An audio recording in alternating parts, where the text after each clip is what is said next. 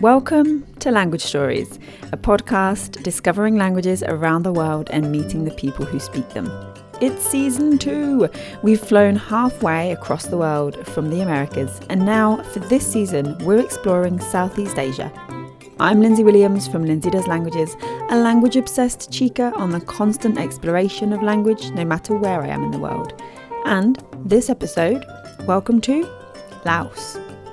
It's always interesting to discover how others learn languages, what it's like to learn a language in a different place, and to get a glimpse into language education in parts of the world very different to where we live ourselves. That's what this episode is all about. We'll hear three very different stories from three very different organisations and language schools, all doing their bit to teach language in Laos. But hang on a minute. Where even is Laos? Can you find it on a map?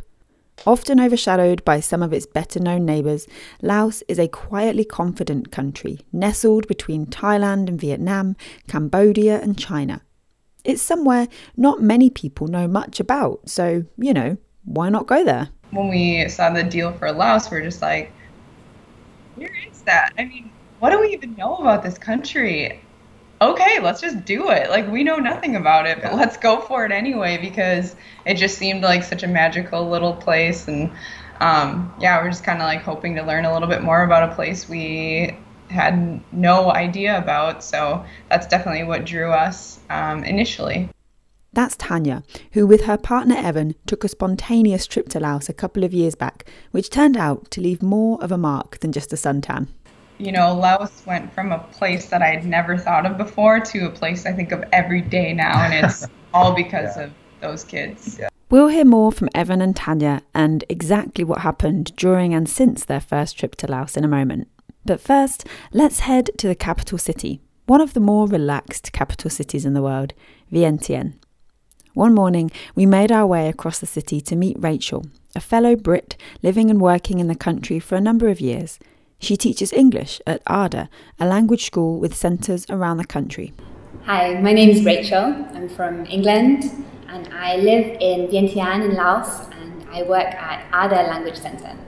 So ADA stands for Anglican Relief and Development Agency. So it's actually owned by the Anglican Diocese of Singapore and they started the Vientiane Language Centre in 1992 in a different building, and it's moved to this site in 1996. And since then, we've had centres, language centres open in Vientiane and Bac and Savannakhet in the south of Laos and the north of Laos, respectively. And we have also a vocational training centre um, in Vientiane and a centre for children as well. So it's grown from wow. one language centre to a group of centres. Um, and what is the importance then of teaching English to Lao speakers? I think it's a growing importance. So these days, tourism is the fastest growing industry in the country. It's one of the major industries. There's lots of tourists coming in, lots of businesses that are becoming more international. So students and their families are realizing that English is vital in terms of employment possibilities, career possibilities. A lot of the high school age students that we're teaching at the moment, um, they realise they can study overseas if they have a basic level of English. So I think particularly in the cities, um, English is just becoming more and more important because it's becoming the international trade language. Yeah. But remember, although English is seen and heard across the world in various forms of media, from signboards and brand names to TV and YouTube, Lao and English are very different languages. I wanted to know from Rachel what learners typically find difficult about learning English. I think there's a couple of things. and the first is an obvious one. There's a lot of letters that English has that Lao doesn't have. Things like consonant clusters, Lao language doesn't doesn't usually have, and um, final consonants in words they don't have as great a variety as we do. So that's and the the, the and the the um, yeah. often just very difficult for them to be able to make the sounds because they don't have those sounds in their own language. The second thing, which is probably the, the biggest thing actually, is um, spelling because Lao is a phonetic language. So if you can read the letters and you know the tone rules in Lao language, you can, in theory, read everything perfectly. You might not understand it, but you can read it. They'll come to us and they'll kind of they'll, they'll, they'll say English has this many tenses. We want we want to learn the tenses and um, so it's a, a, mental thing actually of switching the brain from knowing the tenses and then being able to speak English to actually saying, no, just we're gonna we're gonna communicate, we're gonna practice conversations, we're gonna teach you a couple of tenses every year and practice using those correctly, um, rather than just teaching the grammar rules and then moving on. Okay, on the other end of the scale, then, what would you say are the easiest things for Lao speakers learning English? I think a lot of Lao people these days are quite confident with basic conversations, um, which is good. Lao people are really, they have a really great kind of cultural personality. They're really laid back and relaxed, and they're not too worried about making mistakes. If they do, it's fine. They'll just laugh at each other and, and move on. So um, we have a lot of students who are, you know, their grammar isn't great, their writing might not be great, but they can communicate fine. You can have a conversation with them and you know, they might get things wrong, but actually it's fine. We can communicate and understand each other and they're confident saying the basic, hey, how are you? How long have you been in Lao? What's, you know, Yeah. what, what's your job or whatever it is. So I think that's a good um, part of the Lao, the spirit. that They'll just, fine. I'll just give it a go and see what happens. That's very useful for language learning, just not being afraid to, to give it a go and kind of make mistakes. Yeah. The teachers at ARDA are all native English speakers from various countries. Is this important for learners? So, your English teachers are all native speakers, correct? Yes. What do you think is the importance of that? Hmm. So I think there's a few things. We get a lot of students who have studied English in their secondary school or in a different language centre with a Lao teacher, and they say it can be very difficult to understand the teacher for one because the teacher maybe a local teacher has quite a heavy accent they haven't learned from from a native English speaker, um, and it means that all the I suppose all the pronunciation mistakes kind of transferred and heightened as as, the, as it progresses. Um, so I think sort of authentic pronunciation is something that um, as native speakers we really want to work on that they can communicate and sound like they actually could be a native speaker. And is there a mix there of like British, Yeah. Australian, American? At the moment, we have American, British, um, Singapore, Kiwi. Um, so that's always a good. It's it's good because they're exposed to the different accents. No one's saying, "Okay, you should be speaking in received pronunciation." This is the Um, way, yeah. And it's good because they're, they're exposed to different words as well, different vocabulary. Um, so the books we use are uh, British English, the syllabus. Um, so uh, most of the vocabulary they learn is British, but certainly I do, and I think a lot of the other teachers we kind of say, okay, so this word trousers, you know, Americans have a different word, and they might use this word. So just you know, be aware when you're communicating that these things mean different things to different people. And I think it kind of opens the mind a bit to the diversity of accents and mm. dialects and the diversity of English language as a worldwide language rather than just as a it comes from a book and it's Yeah, and it's just static. At various points in our interview, Rachel mentioned the Lao spirit, the calm, relaxed, and friendly vibe that definitely is apparent across the country. It's a shame that the country isn't more widely known in countries further afield, so I wanted to know what Rachel would want people to know about Laos. The um, Lao country kind of tourist board advertising slogan at the moment is Laos simply beautiful. Um, it is a simply beautiful country. Um, you should come. Uh, the people are, I think, I'd like to highlight the people of Lao are, have a wonderful spirit, gracious and gentle. And um, the Lao kind of uh, saying is Bopinyan, which means like it's fine, no problem, it'll all be okay. Like let's just relax. And um, you couldn't find a more laid back capital city for sure, but country in general, I think. Um, yeah, a lot of people are very special. Um, they're fun. They have a, a great sense of fun, um, but also a great sense of just let's enjoy the simple pleasures of life and friendship and community. And yeah, so it's a very special country. I would recommend it to anyone who wants to come and visit. Our next story begins a few years ago when browsing the web one evening searching for language resources for obscure, lesser studied languages, I'm sure you can relate, I stumbled across Momo Books, a whole range of books teaching English and even Japanese designed specifically for Lao speakers. And another section of the website called Momo Sign, an entire collection of videos for Laos, Cambodia, Ghana, Guatemala, Indonesia, Myanmar, Thailand. What was this? Fast forward to me researching for this episode and remembering that website I'd found all those years ago. I reached out to Martin Momoda, the man behind Momo Books. We couldn't do a spoken interview, but he very kindly answered some questions I had via email. including stories of the early days of Momo books. From 1999, Martin made many visits to Laos and always had conversations with young people who wanted to learn English. He observed a lack of good resources available and made promises to go back and help before finally making the move in 2008. Momo Books was an independent, self funded effort to provide more language learning materials for Lao students by self publishing books. Martin told me of his early experiences getting the books out to the people of Laos. I loaded my bicycle with a hundred books in the morning and sold door to door in all the major cities in Laos. I'd never do this again, but I had to prove that Lao people would buy books and also reclaim the investment I'd made in printing too many of these books.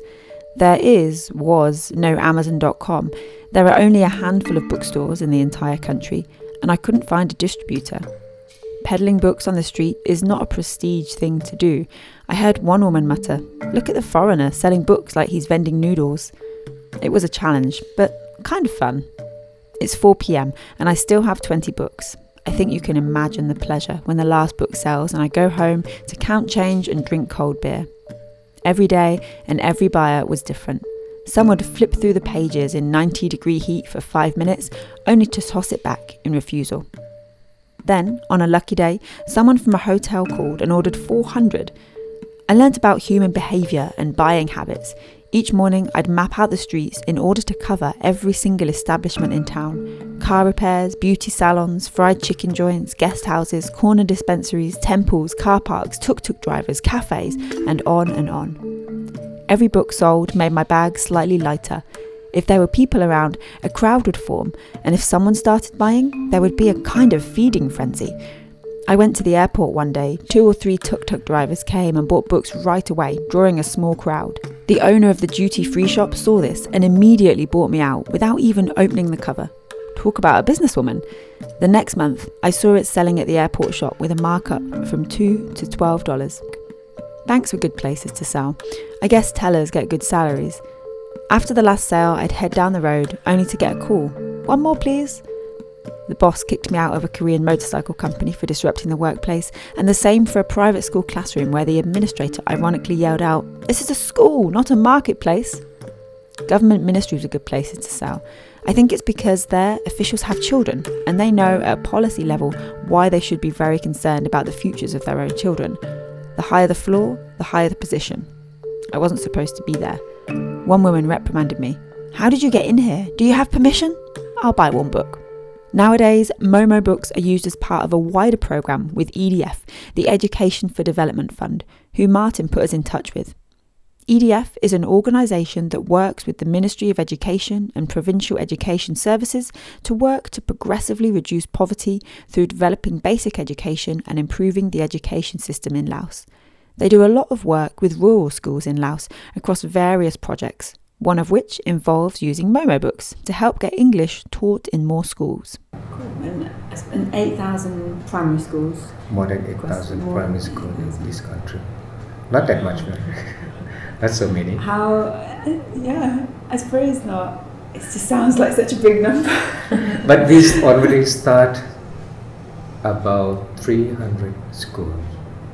We have trained teachers for 300 schools wow. in the past two years. Only in two years? Yes, and we hope we are working hard to to expand. How do you decide? How do you decide which schools? Is it most rural? Is it nearest to here? How does we went to the most difficult first, mm. and then if it succeed, then we can succeed anywhere. Ah, that is a good tactic. Yeah. And what? How did you define the most difficult? Okay, first of all, that's about remote. Okay. Access, and anywhere we go, we test teachers their level of English, and the more it remote, the more it access to material. So we went to the most farthest place we can in this country. Wow. And our technique is like planting seeds wherever we go, or if we're going to do another project and we stop by somewhere we think that it will work, we just try it at one school, and then that school will talk to uh, their bosses and their and then their bosses will contact us if they're really interested. They'll let us know and then we try to work and find private donors or you know um, get donations in-kind donations with for materials computers things like that In particular, it's Momo Sign that EDF are using in getting to those rural schools. Momo Sign is something that can be a real game changer for language learning classrooms anywhere. It's so simple, yet so effective. Martin shared an insight into the classroom distractions that got him thinking of Momo Sign. Momo Sign is about a new technique of teaching and learning, essentially because all the books, libraries, and schools won't help students learn if teachers are just going through the motions. The effects were obvious in the distracted students I tried to teach. A dog would bark, and I could see short term memory erased. What did I just say? Nobody could answer. For classroom learning, Momo Sign is visual spatial. There's no chalk, there's no talk, there's no books, copying, or listen repeat. There's nothing to explain. Gestures from sign language work as cues and triggers. Seeing a sign helps learners recall the verbal equivalent. It's also an easy way to drill and more effective than listen and repeat. The reason why attention doesn't need to be forced is because the visual spatial modality is how we naturally process communication. Observing hands, facial expressions, and spatial temporal orientation helps us to understand the meaning, nuance, and emotion of the speaker. We observe and respond naturally, but going beyond text and spoken language has been lacking in language instruction studies. Incorporating signs into language learning is seamless. Nobody complains that they're confused with a third language. Nobody questions that this is a special language of the deaf. Students grow big in excitement. Many stand to participate. Movement and signing complete a missing link in language instruction. In comparison, conventional practices are like teaching a language through Morse code. Momo Sign also improves the relationship between teachers and students. When attention improves, disciplinary problems decrease, and teachers naturally discard authoritarian ways. The quality of their voice changes, their body language relaxes, they smile along with students. None of this needs to be instructed in teacher training. It happens naturally. Mm. And how did that start then? How did you and, and Momo Books kind of connect in the first place? Okay, in the first place, I have to mention Martin Muboda. He has tried hard for many years in using sign language mm. because with his effort, with his experience teaching in developing teachers in teacher training college in many places in Laos, he found that the sign language is a method that effective is the effective way to teach English or to communicate with his students. But for us, when meeting with EDF, we have to work with a, a lot, a big, um, what is it, a lot of children. There are 8,000 schools in this country, 8, more than 8,000 primary schools in this country that need English program. So it is impossible for us to go out and teach every teachers. Yeah. So the videos and uh, with a little bit technology like uh, audio video material, we combine with the Momo sign, making the videos. Then that can be used with really unqualified teachers. Hmm. I don't know if it's good term to use unqualified teachers, but teachers cannot speak English, but they have to teach English. Yeah. So teachers use that videos and in the classroom. Probably they can learn together with the children, so their English also improve. Martin backed up these claims and told me that English was only recently added to the public primary school curriculum, so the majority of teachers in service have never learned English and have no working knowledge of the language. This is easily confirmed in remote areas where many teachers cannot write their own name in English and barely know the alphabet. Some get remedial workshops, but it's a lot to ask of a middle aged adult to learn a new language, much less to teach it. The best they can do is write on a board, make the children copy, and try to read the words for the students to mechanically repeat. I've spent a lot of time at teacher training colleges because this is where the next generation is being cultivated. But one problem is that anyone who actually gains practical skills in English isn't likely to become a teacher after graduating. With good language skills, there are higher paying jobs in tourism and with international NGOs. A proverb in Lao goes, Want to be a teacher? Better to raise pigs. As essential as this work is, it can't be easy. So I guess, what are the biggest challenges in the work that you do? Because I'm thinking with the the videos being a really helpful, essential part of of this of this. Is there a difficulty in providing or, or making sure that the schools have access to that equipment that they need to play the video, you know, the audio? Is that is that a challenge? Or? Yeah, the challenge is everywhere. I mean, everything we do is on challenging. Yeah. Uh, school have nothing at all. I don't know if you have visited some school here, especially in remote area. Yeah. No electricity, but I think they try hard to, to have that. Um, teachers, as I mentioned always, they don't know English at all, but they try.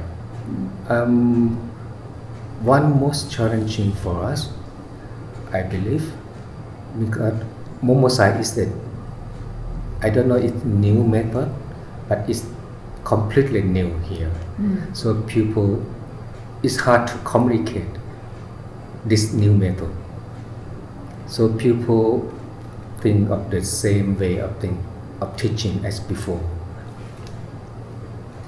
Books, Yeah. writing on blackboard, saying, listen, and say something like that.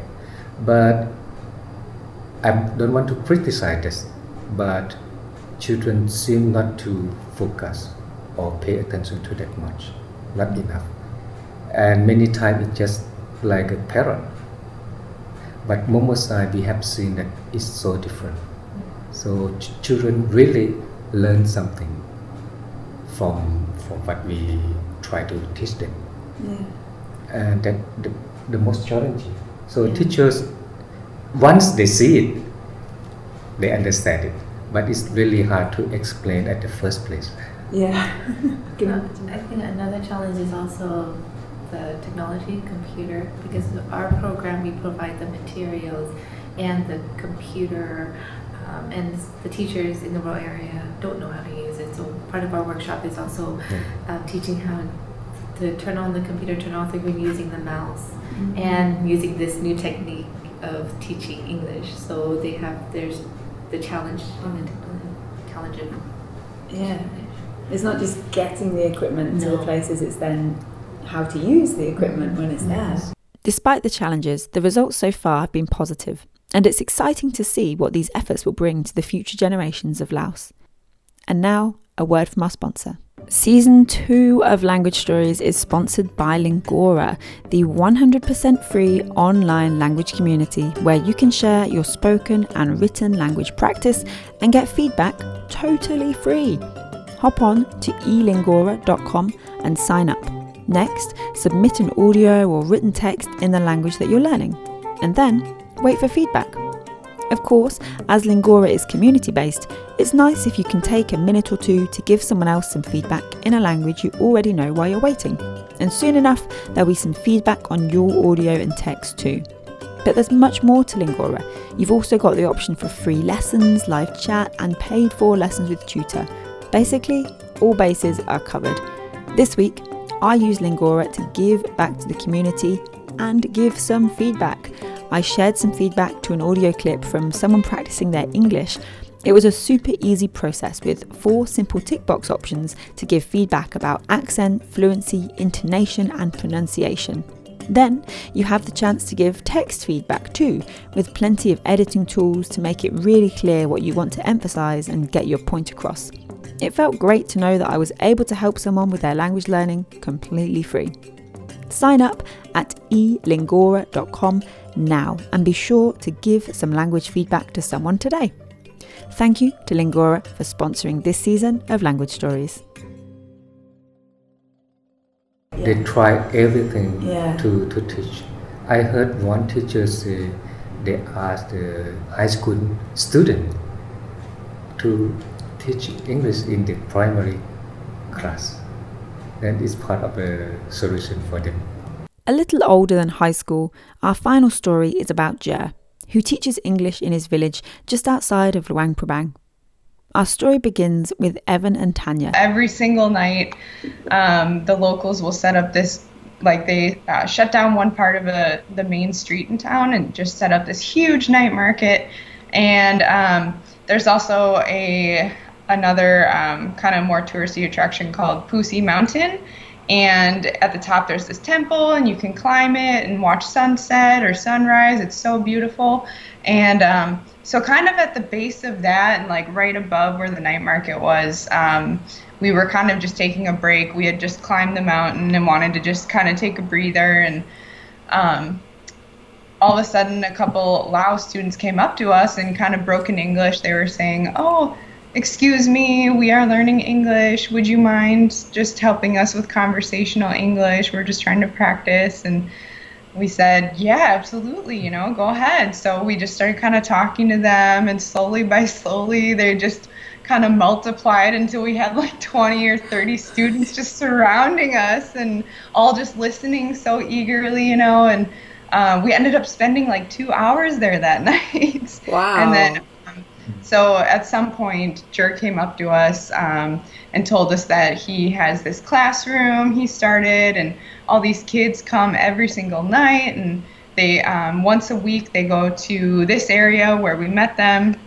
to practice with foreigners. So every other day during the week they're like in more traditional classroom style learning, but then this one day of the week they go and actually use what they've learned with foreigners. So um, that's kind of how our paths kind of crossed.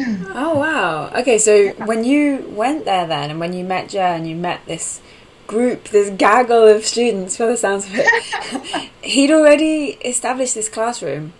He'd Yeah. already got this built in his I in think- his backyard. yeah. Wow. Actually, there's there's a bit of a backstory there Oh, yeah, yeah, yeah. Mm-hmm. when I think when you visited Lindsay, that was actually classroom number two.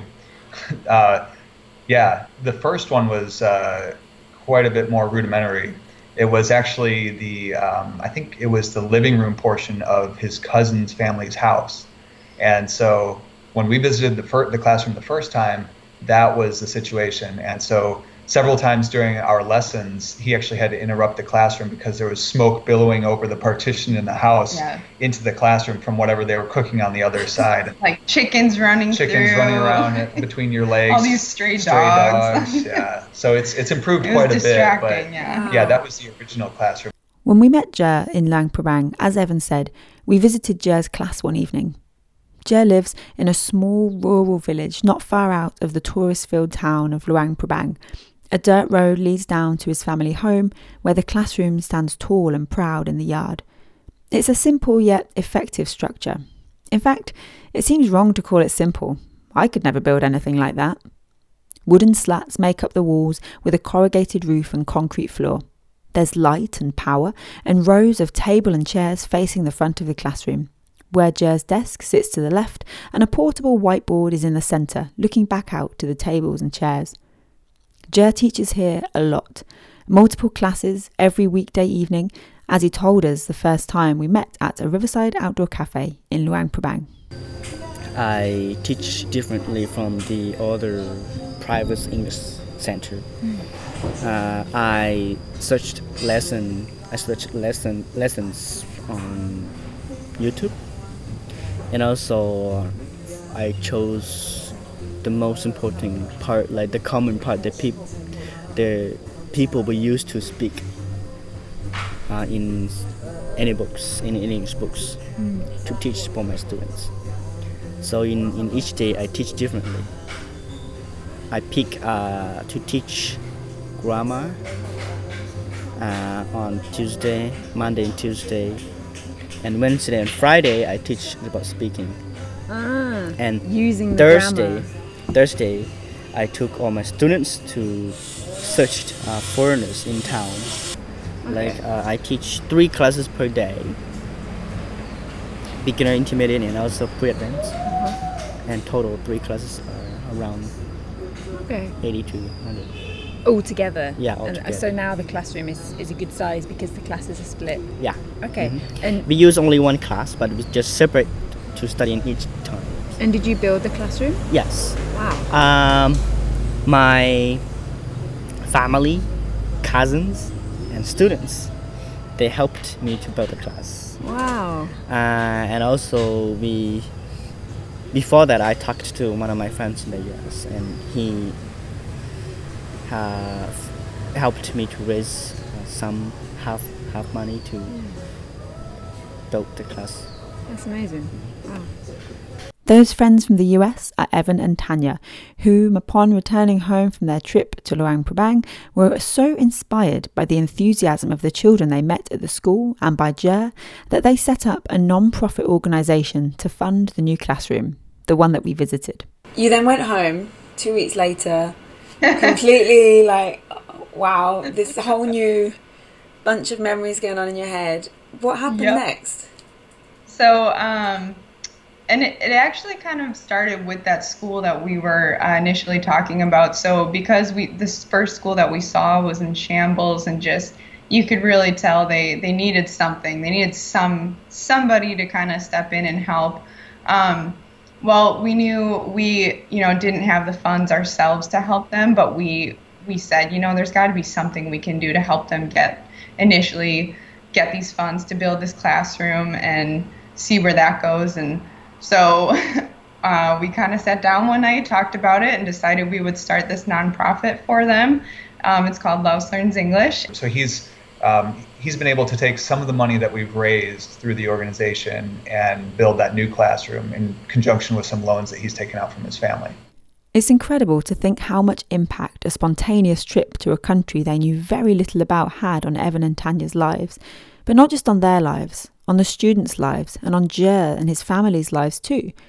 Access to language learning can make a real impact on everyone's life. You've been listening to Language Stories, a podcast by Lindsay Does Languages.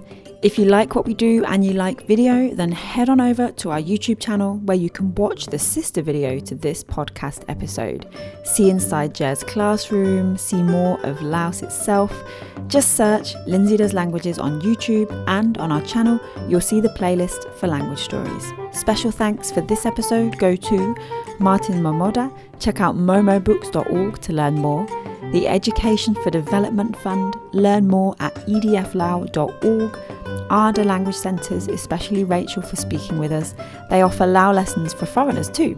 Find out more at ardalaos.com. Evan, Tanya, Jer, and all his students we met in Luang Prabang, in particular the guys that gave us a ride back into town, learn more about what they're doing at laoslearnsenglish.org. And of course, to our sponsor for this series, Lingora, a place to share your spoken and written language practice and get feedback completely free. Woohoo! Visit elingora.com to sign up for free today. Be sure to leave a review if you enjoyed this episode, as that helps new listeners to find the podcast easier. You write the review and leave the rest to the tech robots. And finally, if you have a language story that you'd love to share, or if you know someone that does, get in touch. You can email me at Lindsay, that's L I N D S A Y, at doeslanguages.com. That's Lindsay at doeslanguages.com. I always love to hear from you. As always, you can follow me in all the usual places Facebook, Twitter, Instagram, and all that jazz, and learn more at lindsaydoeslanguages.com. Until next time, keep learning languages and keep sharing stories. Lakon!